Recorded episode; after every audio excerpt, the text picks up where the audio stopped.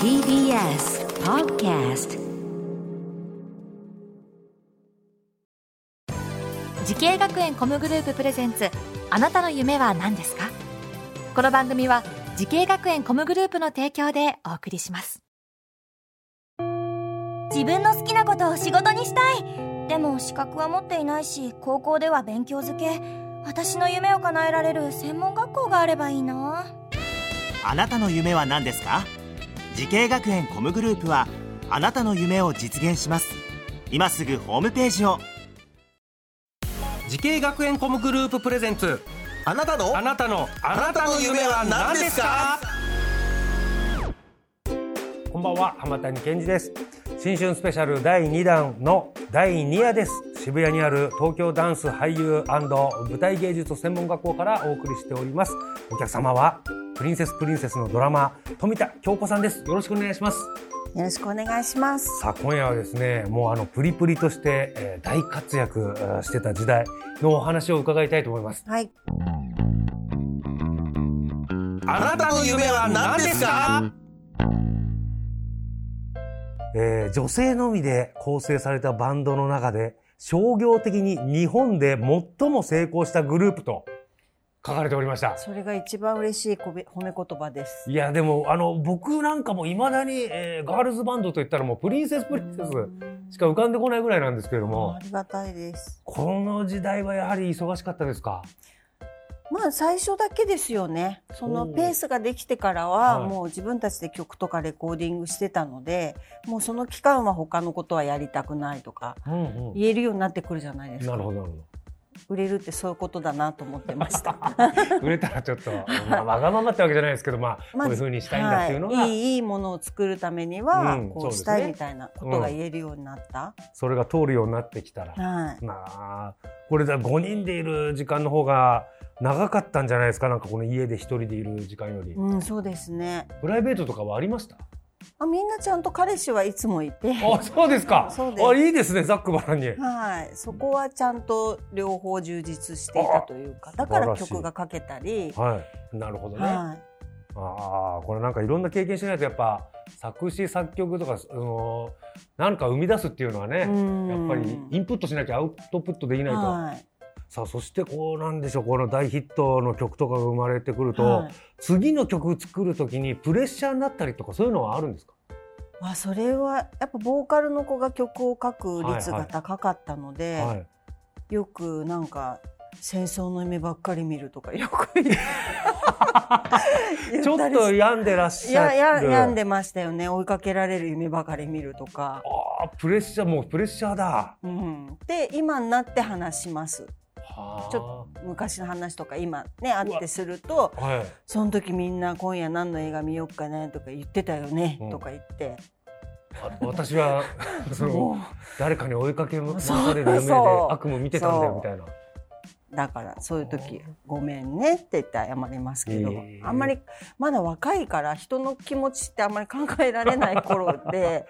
わいみたいな。でもやっぱプレッシャーに追われてる子は追われてたし、富田さん自身は詩でこう出てこないとか歌詞が出てこないみたいな、まあ、出てこなくて当たり前だと私は思ってたので、すんなり出てくるタイプじゃないのでいつも苦労してました。さあ、数々の、ね、作品の中でもこの富田さんの作詞、はい、そして岸谷さんが作曲した M という名曲ございますけれども、はいはい、もうこの M についてはこれもう散々質問されたと思うんですけれども、はい、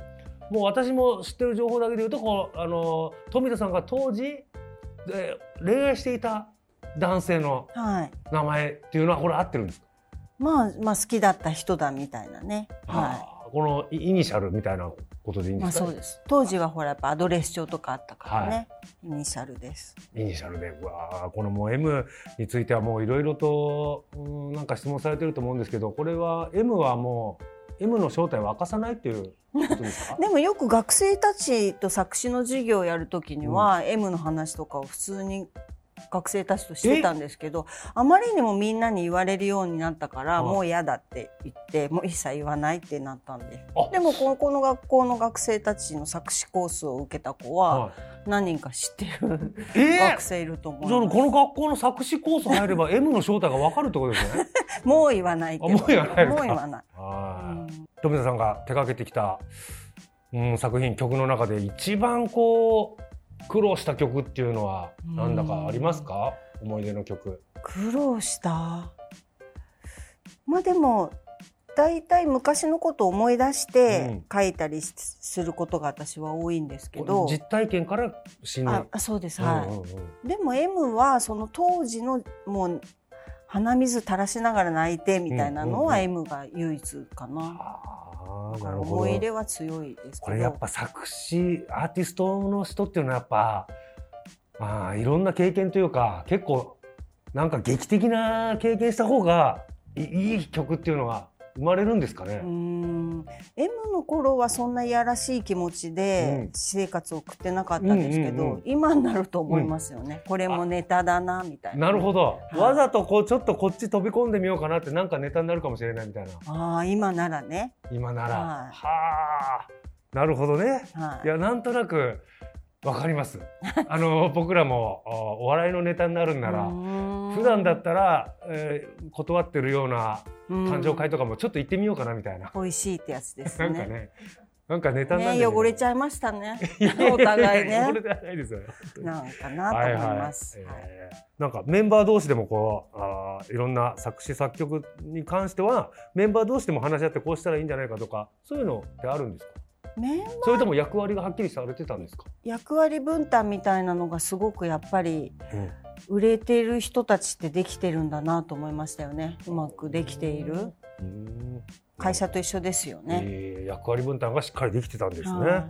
い、さあ今作詞や作曲を勉強されている学生さんたちたくさんいらっしゃいます、はい、富田さんからアドバイスがありましたらぜひお願いします。あー、誰でもできると思うんですよね、うんうんうん、思いが強ければ執着があったり、本当に私みたいにあのその失恋、小さな失恋がそうやって何かに残るっていうのはやっぱり素晴らしい仕事だと思うし、それが職業じゃなくても何か自分の持ったことが形になるっていうのは素晴らしいことなので、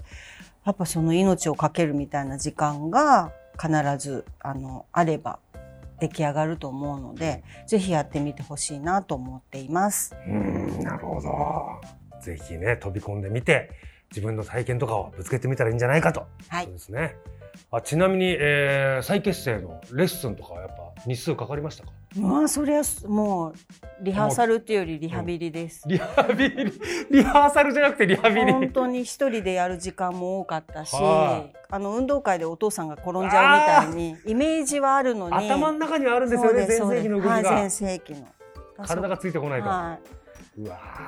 ー、もうそっかそっか、大変でした。さあ今夜プリンセスプリンセスとしての大活躍時代の富田恭子さんのお話お伺いいたしました。この続きはまた明日伺いましょう。さん夜連続スペシャル、お客様は慈恵学園コムグループの教育顧問富田恭子さんでした。ありがとうございました。ありがとうございました。さあこの番組は YouTube でもご覧いただけます。 ティービーエス で検索してみてください。それではまた明日。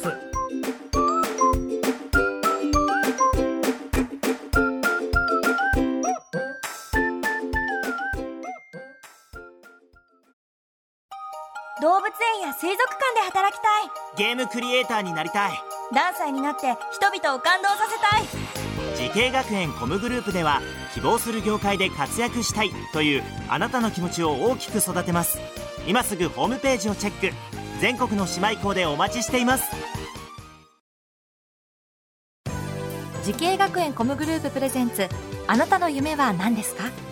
この番組は慈恵学園コムグループの提供でお送りしました。